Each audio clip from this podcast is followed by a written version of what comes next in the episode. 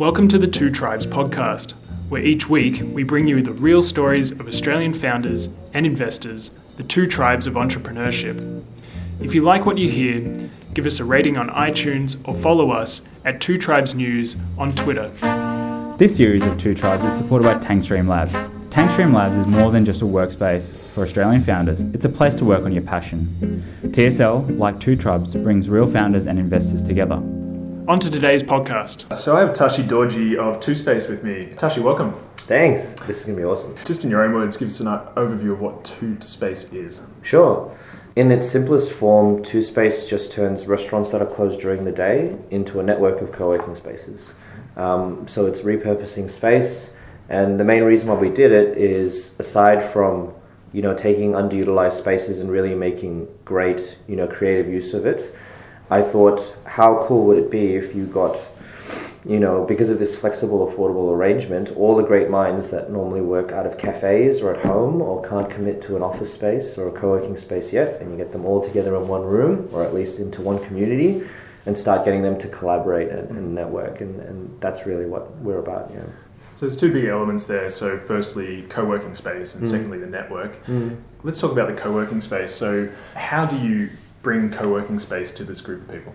Yeah. So when we first thought of the idea, Rob, my co-founder, and I, we were actually having a dinner in an empty restaurant, and um, I was actually working from that space as well. And I was like, "This place is empty." Mm-hmm. Um, but it's one of those things where initially, when we ideated it, we knew that we couldn't just build a platform, and there's a few out there already that just directs foot traffic to underutilized spaces, mm-hmm. primarily commercial office spaces.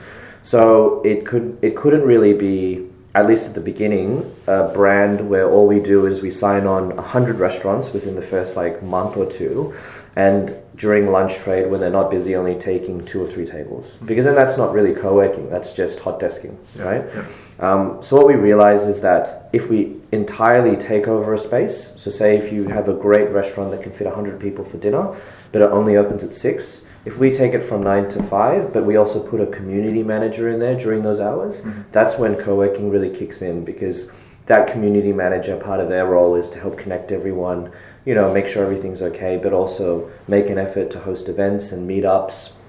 And that's, you know, really why we're talking today because we identified the huge need for community with this idea. Mm-hmm. And, and that kind of brought us to this partnership with Brad and Tankstream Labs mm-hmm. because rather than feel like oh we're another co-working space that is competing with these other co-working spaces we're not. In fact um, everyone after edu- you know a bit of education realizes that we're dealing with very early stage startups so we're dealing with the guys that and the girls who had the idea and worked out of the garage for about a year before they were able to commit to anything, mm-hmm. or founders who bring their teams to work from their lounge room for like six months before they can muster enough revenue to then apply to Tankstream. Yeah. Um, so we're almost like, you know, if you think of it as a conveyor belt, we're very early on at mm-hmm. the process, and then when they're ready with that team, they graduate yeah. to spaces like Brad's. Yeah.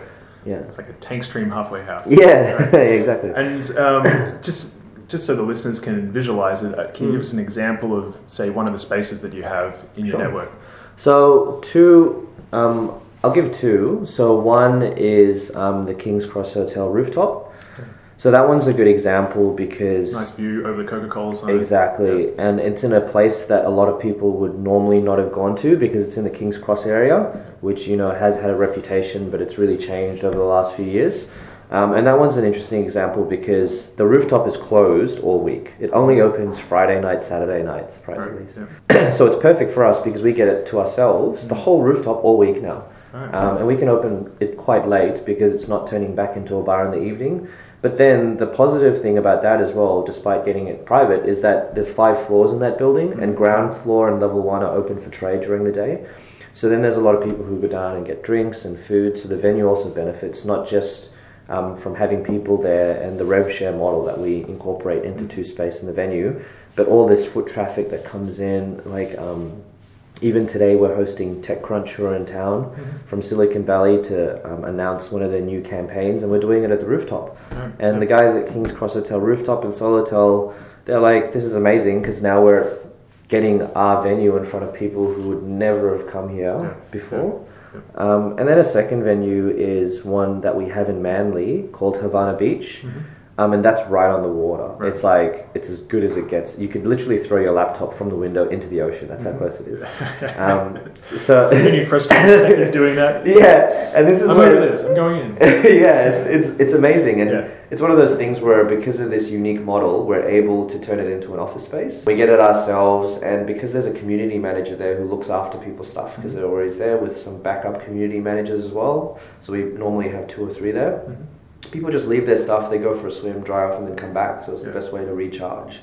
Um, and that's also a great example of how when we first started, we thought, hey, we're gonna, we need to set up these spaces in the city. But after you know eight months of data, we've realized no, we need to take advantage of this flexible model Mhm. And start opening these co-working two-space locations in areas that don't have any offices Mhm. or are further out from the city because there's people out there who have great ideas that don't want to commute into the city that Yeah. might live in Manly or Bondi or Coogee or Parramatta, you know, all these sorts of places. Yeah. Might just touch on the other side of the business, so the network side of the business. So Mhm. how, how does that work? Um, network as in you mean lots of different yeah, locations? Yeah. Yeah, so or a community. You talk about a community manager. What does that person? yeah, so it's really interesting. Like we had to think about this one for a while. Mhm. And, and to be honest, when we first started the idea, we didn't think of it as a big picture thing. Rob and I just did it as a, a pet side project because he was working on one of his startups called Q2 Connect in the past, Yeah. which is kind of like a conference app which connects everyone before a conference. Um, and I was working on the previous startups that I did in Singapore, Mhm. Um, and that was like rainforest protection and, and tech and kind of stuff. This one was, you know, we really just did one location, and that was Casoni and Darlinghurst. Mhm. Mhm. And it like we hit up 100, 200 locations, and they yeah. all said no because it was the first of its kind, this kind of concept. So everyone was worried about the security aspect, the insurance. Mhm. You know, do we trust these people taking over our space? Because a lot of the owners aren't there during the time. Mhm. The beauty of the model is that they just give it to us, and then they don't have to worry about anything. And then when it turns back into their restaurant, then they take over. Uh, so in terms of the um, community manager, part of their role is first of all to look after the space Mhm. right?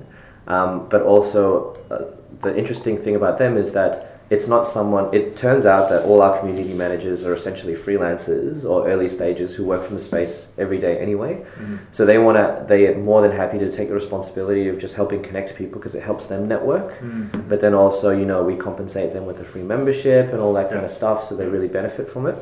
But then, in terms of the word, the reason why we use the word network Mhm. is because members that sign up can get access to every single location. Right. So think of like a chain gym kind of model. Mhm. Um, although we're month to month, we don't lock you into anything. So if someone signs up in Havana Beach, Manly, and lives in Manly, but they find that they do a few meetings in the city, they can seamlessly log into King's Cross Hotel or Casoni and Darlinghurst. Or similarly, if they're in Bondi or Coogee, then they can log into those. But then we also just um, pretty recently opened two locations in Melbourne. So now people who travel to Melbourne have access to those spaces. Excellent. And it's not just networking these physical locations for people to really check into. It's almost like hacking into these little hubs of communities in these different suburbs. Yeah. So suddenly, when people go to Melbourne for work, seamlessly by working from a two space location there, they'll be surrounded by Melbourne startups or Mhm. early stage startups that they can work with. Yeah. And then, similar to how we have this amazing partnership with Tankstream in Sydney, we have a partnership with like York Butter Factory in Melbourne. Yeah. Nice. So they can Yeah. also tap into those meetups and startups. Yeah. You know, we're about to expand into Hong Kong in the next month, and we have a partnership with an amazing space over there as well. So it's almost like we've identified that there's no point in trying to build a community from scratch. You know, it's all about collaboration. So who can we seamlessly work with? Yeah. Um, and that's everything from two space members getting to go to Tankstream events and use the Tankstream hot desk every now and then to everyone in Tankstream Labs. And Brad and I are still educating everyone on this. Is that they get free, actual free access to our two space locations as long as we can, you know, moderate it on some level. Yeah. Yeah. Yeah. yeah. That's cool. Um, let's talk a little bit about the idea and where it came from. So, Mm. what were you doing before you started Two Space, and then when did you get the idea for it?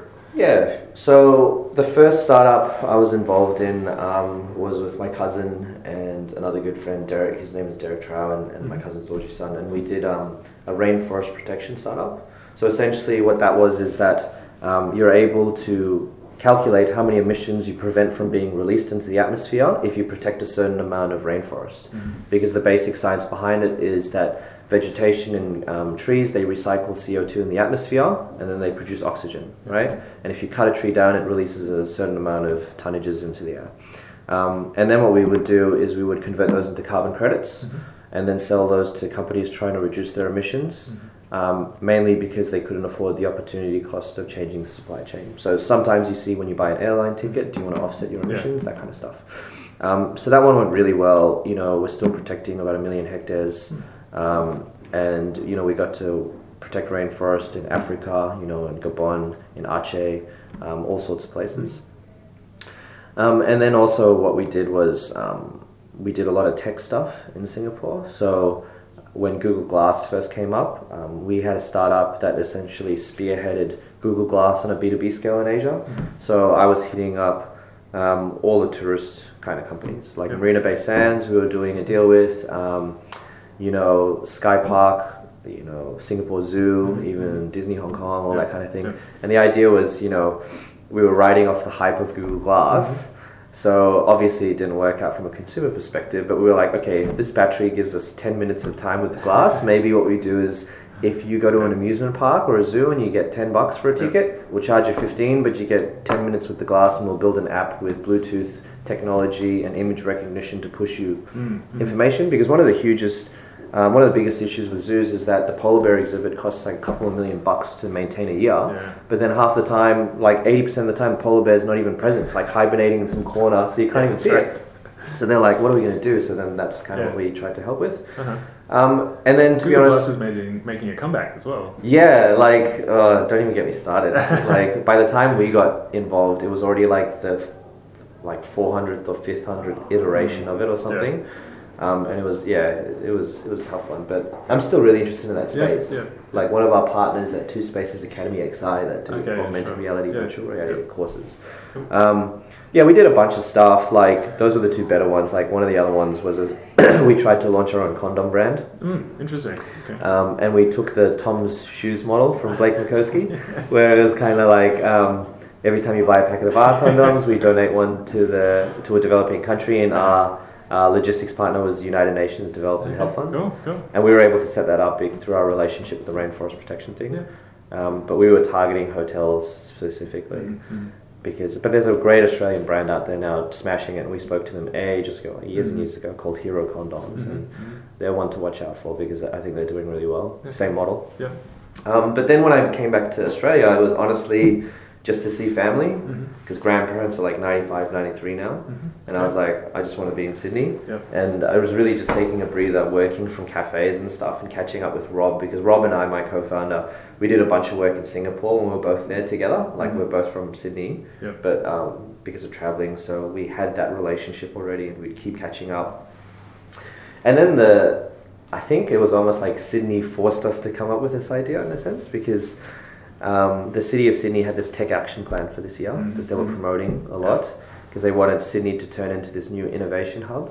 And one of the key pillars to it was access to co-working spaces spaces, and, and like-minded people. Like even when you apply for government grants now through Jobs in New South Wales and stuff, the first box you have to tick is are you affiliated with a co-working space? Mm. Which I'm proud to say that, you know, you're allowed to tick that box now if you're a member at Two Space. Mhm. And I can confidently say the main reason for that isn't because we've got we've been smashing it as an individual. It's because we've brought on people like Brad and stuff to Yeah. tap into our community so that we can access these kind of mentors. Yeah. Um, yeah, so a combination of City of Sydney kind of demanding something like this, and then at the same time, Sydney was unique in the sense that there was always a lot of press around lockout laws and how that's really damaging foot traffic to certain areas and restaurants are shutting down.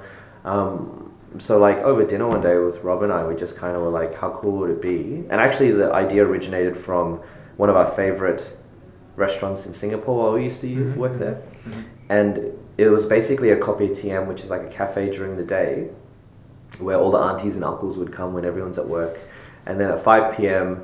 they would turn it back into a pizzeria. So they'd open the beer taps, open a different section of the Mhm. um, kitchen, and bring in new chefs, and then all the people after work would come and eat their really cool pizza Yeah. and drink their beer, and to me that was like the coolest restaurant in Yeah. Singapore. Not because the food was the best, but just because if anyone would talk about food, I'd be like, hey, you should really check out this place Mm, because you know they're a cafe by day, pizzeria by night, sustainable. And the name of that cafe was actually Two Face, which Mhm. is like the Batman villain, which inspired Yeah, the yeah, Two Space name. Yeah, cool. Um, yeah, so Rob and I, like, it was almost like, it was literally an accident. We didn't plan to get into co working or restaurants. Rob, when we first started talking, was really passionate about eventually getting to the stage, which is why we piloted it with just one, to actually find funding to buy a restaurant and then furnish it in a way where we could have a huge restaurant, which we deliberately do co working restaurant. Mhm. So then that's why we practiced with Cassoni as one. But now it's kind of turned into this whole concept where we realize we can open hundreds hundreds of these around the Yeah. world with the right technology. And what's what's the uh, driver of this uh, movement around co-working spaces, and, and where do you see that playing out? I honestly feel like it's a combination of, you know, we live in an era now where there's so much access to information and support Mm. that, you know, if you've got an idea, as long as you plan for it, you know, people want to give it a shot or work on a side hustle. And one of the hardest things about that is doing it alone. Mm. So just by surrounding yourself by someone else or other like-minded people is a huge plus. Like I would never have been able to do two space on my own. Like if I didn't have Rob, good luck. It would just be I would just be one of those guys who just talk about it. You know, hey, you know, I had this I've got this idea, it's so cool. Yeah, I'll probably try and do it soon, but then check in six months later I'll still be talking about it and then there's probably be someone else who would have done it in another country or city or or in Sydney Yeah, yeah. um, because we hold each other accountable for stuff. You know, we have different skill sets which we check into each other, that kind of thing. And um, you know, it's one of those instances where we really rely on other people and each other. Just talk to us about how the technology works with Mm. um, with Two Space. Sure. You know, the funny thing is, is when we first started, I thought tech was a small part of it, to be really frank, because I was like, this is a community play. This is about people. Um, as long as someone's got a pad and paper and keeping track of stuff at the early stage is fine. But now that we're growing, I've realized just how important important it is. And there's three real key areas. Um, there's a lot of areas that we're working on, but there's three real key areas that are important. First one is because it's a double sided marketplace, we need to manage both the members and also the venues. So we do automatic generator reports um, every at the end of every month, and that reports on everything to foot traffic. So how many people have actually come into the space while two spaces has been operating, to revenue share to the venue, to food and beverage sales, um, to one-off bookings. And the way we were able to track that is that um, we've built essentially a platform that if you want access to the Wi-Fi, just think of a very sexy, simplified version of the splash pages that you get when you check into a hotel or an airport. Um, mainly because we've realized that we need people to put in their details, and it's simple. You just chuck in your mobile. Yeah. And, and the main reason we do it by mobile is because then that's the most seamless way for us to be able to realize how many people are in each location. And then for last minute notifications, we can, and we do it very like, um, not for marketing purposes or anything, but if there's like a, a pop up event that, like the TechCrunch one today, or if one of the, um, um, the things that we have to deal with because at the end of the day we are dealing with restaurant spaces. Mm. is if it gets booked out for an event we don't want the venue to forfeit like 10 grand Yeah. for us so we use that to send people to be like hey there's an event here next thursday just fyi so why don't you work at this venue which is close by? Um, so we track all of that. Um, additionally one thing that's you know really important is what we're working on now is almost like it's it's really cool. It's like predictive kind of technology in the sense that we look at the last you know six eight months of data for a venue we see where um, core members are working from and then that way we can predict how many people will be working from each space Monday, Tuesday, Wednesday, Thursday, Friday. And I feel that's really important because we never want it to be a situation where you subscribe or you work from Manly, right? And maybe Manly has 30 seats available at that co-working space. And there's 20 regulars, right? And then, but then one day, a team from King's Cross decide to have uh, work from the beach day on a Thursday, and there's collectively 12 of them. And then that would mean maybe on a Thursday they kick out the people who normally work there Yeah. quite religiously. Yeah.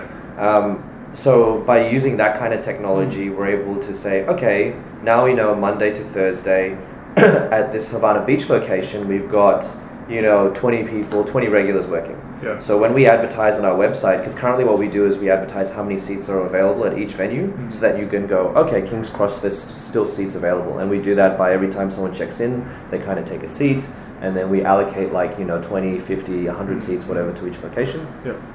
Then that way, when we can advertise, say, um, if it's Thursday morning, rather than saying 30 seats available in Manly from the get go. We automatically advertise on the platform there's only five seats left because we know 25 regulars are going to be there on a Thursday. Yeah. Um, and that's super important as well, not just from the experience from the members, but then we can start going to the venues and say, hey, Wednesdays and Thursdays are killers here on Manly. You should put a barista on. Yeah. Whereas Mondays and Tuesdays, we only get five, ten people here. And that's always kind of on our mind because what we've realized is because of the affordability and the price point of two space, we get a lot of people signing on who only use it maybe once or twice a week. They don't feel the need to have to be there every day um, because we do get some people who have really great home offices, or we even have some members from Tankstream who have Mhm. signed up Mhm. um, because you know some of them live in Manly or Bondi. So commuting to Wynyard is great because they have their HQ here and everything. But that one day a week, they'd love to just work from a cool, Yeah. chilled Yeah. space next to their house. Kind of Yeah. I think the platform is a really interesting one because ultimately it could be about managing space uh, Yeah. and helping to bring in, say, third-party services like a barista, Yeah, yeah. but to do that in managing managing the space around demand and, Yeah. and supply of the services that you have in the space. Like, Yeah. really interesting. it's it's So- crazy like and it's it's funny how if you asked us when we first came out with the idea what do you need to build to make this work we wouldn't have thought of any of this stuff we'd just be like sign in page you know as long as they can pay us let's just hook it up to stripe all good um, because one other thing that's um, really cool that we're working on and it's a long-term vision Yeah. is that we get all our members to just put one or two words uh, or like two sections. It can either be company Yeah. or their skill set. So then we'll eventually have it displayed on like a, a heat map or a map of all the locations, which we already have on the website for which members can see. It's really cool. It's kind of got the two space logos peppered across Sydney and Melbourne Yeah, nice. where they can go. um, is displaying the skill sets and where they're working from. So not necessarily names, but like you know, two people from you know Tankstream are working from King's Cross with three freelance um, editors, a journalist, and a graphic artist. Yeah. But then there's like you know devs and sales guys, or these new startups working from Manly, Yeah. or you know there's a bunch of creatives working out from Kasoni. Yeah. So then people who have the flexibility who want to kind of work around like-minded people can go. I'm going to work there because there's other people in my industry that kind Yeah. of stuff. Yeah. Cool. pretty cool. Um, and so, how are you funded? And was it easy to raise? So we're completely bootstrapped. Okay. Um, we're lucky in the sense that our model lets us bootstrap. Um, so Rob and I have, you know, a bit of, a little bit of a war chest set aside from our previous startups, but at the same time, because at the end of the day, we're not leasing the spaces. Um, it's entirely rev share with the venues because they see the benefit not just from the revenue share. So they see about thirty to forty percent. It depends. Actually, they, they could see quite a lot depending on how much responsibility they take on. So it's Yeah. different from venue to venue. But they not only get the rev share through the monthly subscription revenue and the one-off bookings, but then they also get you know the food and beverage sales. Like there was one month we reported for a venue where they made like you know a couple of grand or something, but then the food and bev sales were just through the roof. Mm. Like because people were buying beers and drinks, and then there was even like a birthday booked from one of our members for the space. Yeah. And they got like a few perks because they were a two space member. But at the end of the day, man, even if you chuck on a little bit of a free bar tab, people are going to stick around and go bonkers. Like today is going to be great. Like I'll tell you right now, the TechCrunch thing at King's Cross Hotel Rooftop Yeah. is perfect because it's 3 till 5 p.m. Yeah. The rooftop bar opens to the public at 5 p.m. Yeah. That rooftop bar, like, love the guys to death, but from 5 to 6, 7, like, it gets quiet, Yeah, yeah? quiet, yeah. Some days it's real, but now suddenly they're going to have a 100 people on the rooftop bar as soon as it opens for business. And I'm going to be like, okay, guys, it's 5, free drinks are off, but you're welcome to stay because Young Henry is the Australian Oh, yeah. Those guys are amazing. Oscar's amazing. Um, they've sponsored the event, so there'll be Young Henry's going around. But then at 5 o'clock, there's going to be a 100 people who are kind of already drunk. Like networking like crazy, not wanting to leave because they want to keep networking and Yeah. meet the TechCrunch guys and these other founders. And then it's like injecting. So imagine like restaurants that open at 5 you're never gonna get like people booking at five on the dot or at full at five. Mm. You know, there's a lot of um, e- campaigns even coming around now. I think there's one being launched by Dimmi or something in the next couple of weeks, where restaurants, a few restaurants have signed on, where from five to six, if you come in, you get fifty percent off your meal Yeah. because it's Yeah. dead, so they just Yeah, want to do it. yeah. And like all the restaurants that sign up to like Groupon or that kind of thing, you know, they don't make money or lose money through those deals, but it's just about creating a buzz sometimes. Yeah, You know, you yeah. don't want a dead restaurant. You want it to look busy. You want people to walk past. You want them to come in. Yeah. So it's like a mixture of that kind of stuff. Yeah, cool. Yeah. cool. And sort of similar vein, so obviously bootstrapped, but um, can you just describe what were, say, the hardest things in just getting this business started, getting it off the ground? I think um, the brand and the trust, Yeah. because at the end of the day, when you think of the concept, um, I pitched so many venues, and the main thing why they wouldn't let us do it is because at the end of the day, they're leaving us alone with a bunch of inventory, their space, um, and we were nobodies because we never we didn't have a case study or anything. We got a lot of people saying, "Oh, we make enough money in the evening. We don't want to do it. We'd rather have our staff." Um, you know, our chefs have free range because they play music super loud and chill out and not have to worry about these kind of things. Or they're like, you know, I don't want a bunch of strangers in my place if they're not buying food. Or we had some feedback like, it's a great idea, but I just don't want to be the first one to try it. Can you come back to me when you try it out? Yeah. Um, and that's why we were really lucky to partner with Kasoni, Jules and Nath, young guys, you know, have been in the, have had that restaurant for like, you know, a while and they just wanted to try something different. And, um, you know, they l- let us take the shot and we hustled to get some, a lot of press around that first location. And because of that, we also partnered with Optus Yes Lab to do the Wi-Fi for it. So we started, like, I started cheekily just bringing brands on board to Mhm. seem like we were legit, even though like we just started this concept. And then surprisingly, after the first one, um, we were able to get King's Cross Hotel 1st And the funny story behind that is because the old licensee there, Lloyd, who has now started his own startup called Method of Denim, which is like bespoke denim tech. So it's Yeah. like you can make your own jeans and stuff Yeah, nice. online. Um, he was the licensee there, and I used to be a regular there for about like a year.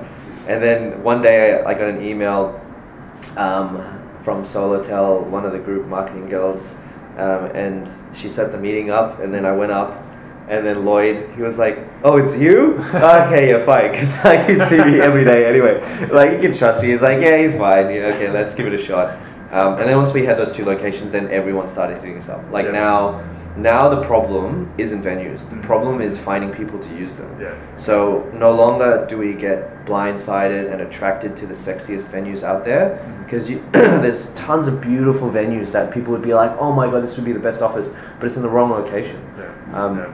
We have to be really strategic about the hubs, which is why we opened in like Bondi and Manly, and like we're gonna open in Parramatta and Dee Why Yeah. because there's a hub of people who will gravitate towards Yeah. it. Yeah. Um, yeah, that was the toughest part. Like even just getting off the ground, and even now the tough part is because because we're in the business of co-working and people. When you think about the model, like the people we bring on as community managers are crucial. Mm. Like I'm talking about, we're gonna have hundreds of these in the next couple of years, right? That means I need a hundred Community managers. community managers.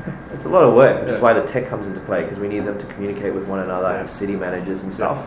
Whereas when you have amazing co-working spaces like Tankstream and like Fishy and stuff like that, um, you know, you've got like Jen um, and all those people, and you've got these core community managers. But then you can manage that really well because it's like a team of like five or six. Yeah. Yeah. Whereas imagine trying to manage like a hundred of these people. It's going to be like, ugh. It's a nightmare. um, very good. I might just move on to uh, our quickfire round. Just five Yep. questions that we ask everyone. So, firstly, what's your most hated startup cliche or piece of advice that you've been given or heard?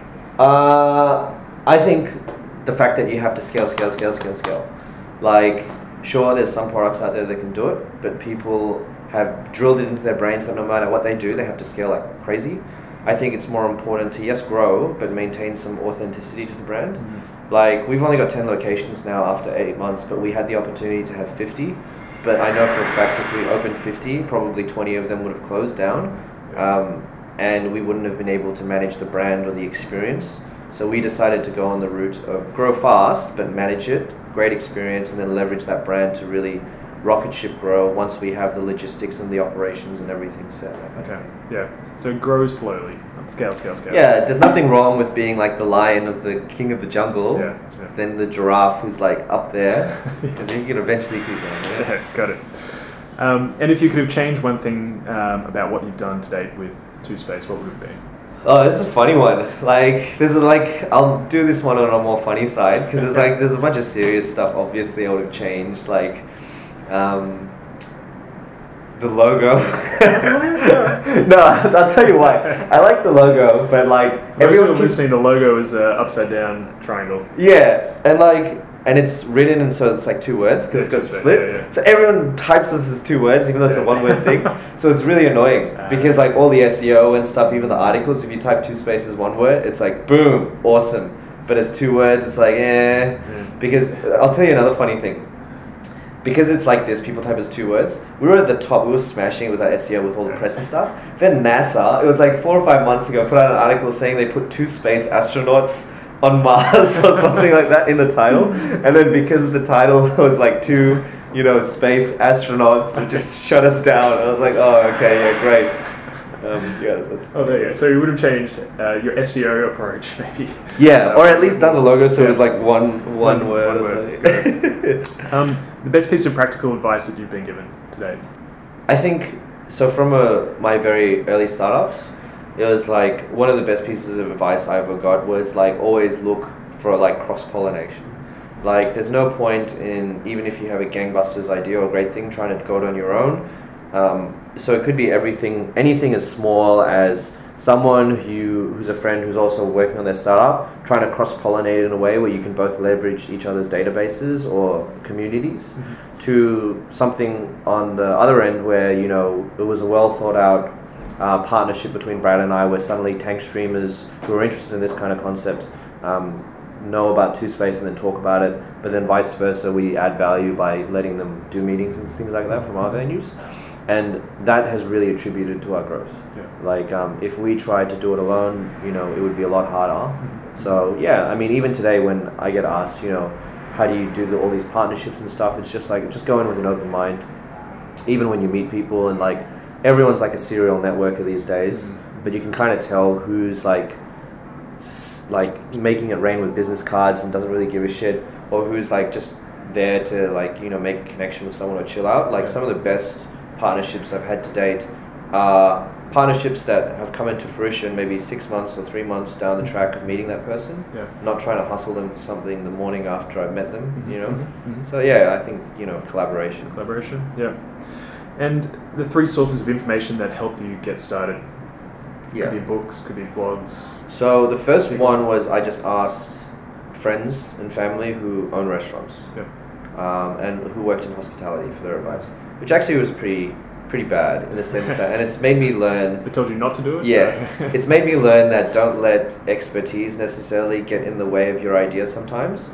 So it's always good to bring on mentors or someone who's had decades of experience with that industry, but just keep an open mind in that if you're going to disrupt it, and I sometimes I hate the word disrupt, but if you're going to try and do something different in that industry, you know, um, take on on board what they say, but just be aware that if you're trying something freaky or new, they probably won't get it. And um, because a lot of them, when I asked, they were like, "No one's going to do it because of the security issues and stuff." So Yeah. don't waste your time. Yeah.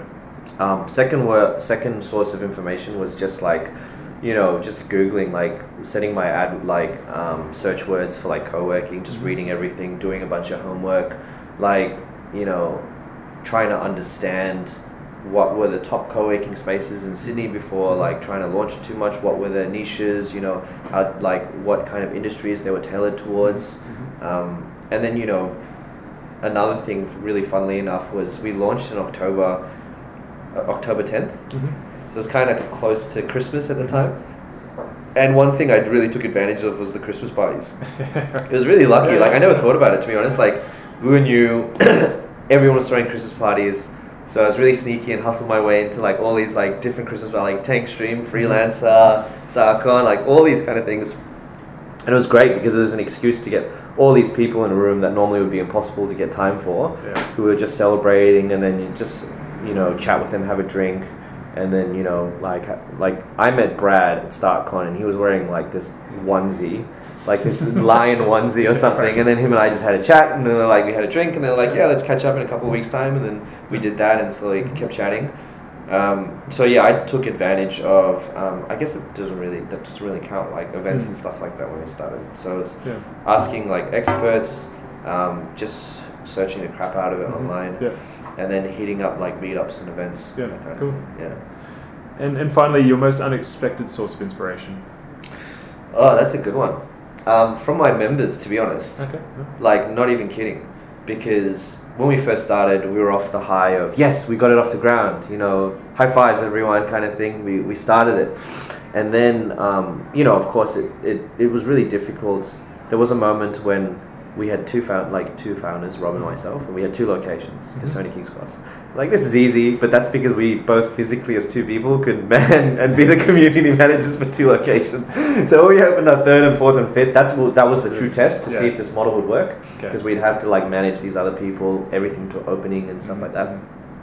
But then, as our community has grown and members have been signing on, I see a lot of people come in who have quit their jobs, like Mm. Um, lawyers who have quit their jobs and are starting their own legal startup, licensees who have quit their, their life in hospitality and bar to start a clothing line startup.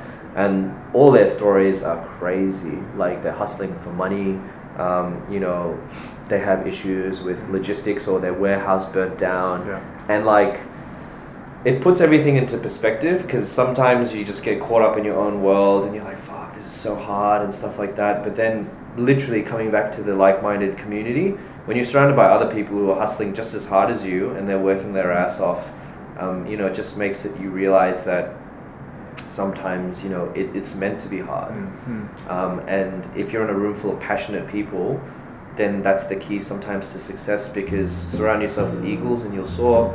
Because a lot of people with the right mi- mentality and the right mindset probably would have given up on the idea you're trying to work on a long time ago. It takes a certain amount of arrogance and passion sometimes. Yeah.